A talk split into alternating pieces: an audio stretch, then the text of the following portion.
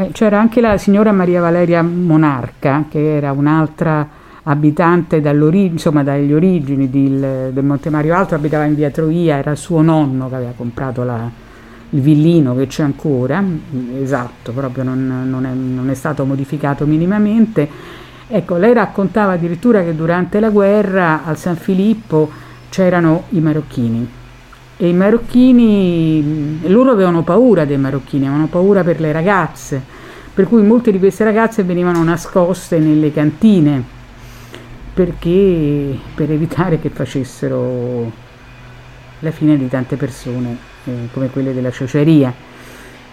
Questo per dire come poi in ogni situazione la gente di Monte Mario Alto eh, sono stati uniti, si sono voluti bene e c'è stata una grande solidarietà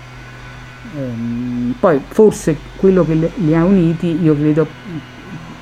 eh, è la particolarità di avere eh, l'ospedale. Molti degli abitanti di Monte Mario Alto lavorano come infermieri, noi abbiamo avuto eh, fra le testimonianze eh, che abbiamo raccolto e che ci ha, come dire, eh, accompagnato durante le varie passeggiate anche nell'ospedale un'infermiera che si chiama Maria Morena che ci ha raccontato da prima della legge Basaglia a dopo le cose come sono cambiate, quanto era importante per gli infermieri eh, il senso di maternità nei confronti di chi stava male, ma anche il distacco, anche la distanza, perché eh, molti infermieri non ce l'hanno fatta a fare il loro lavoro.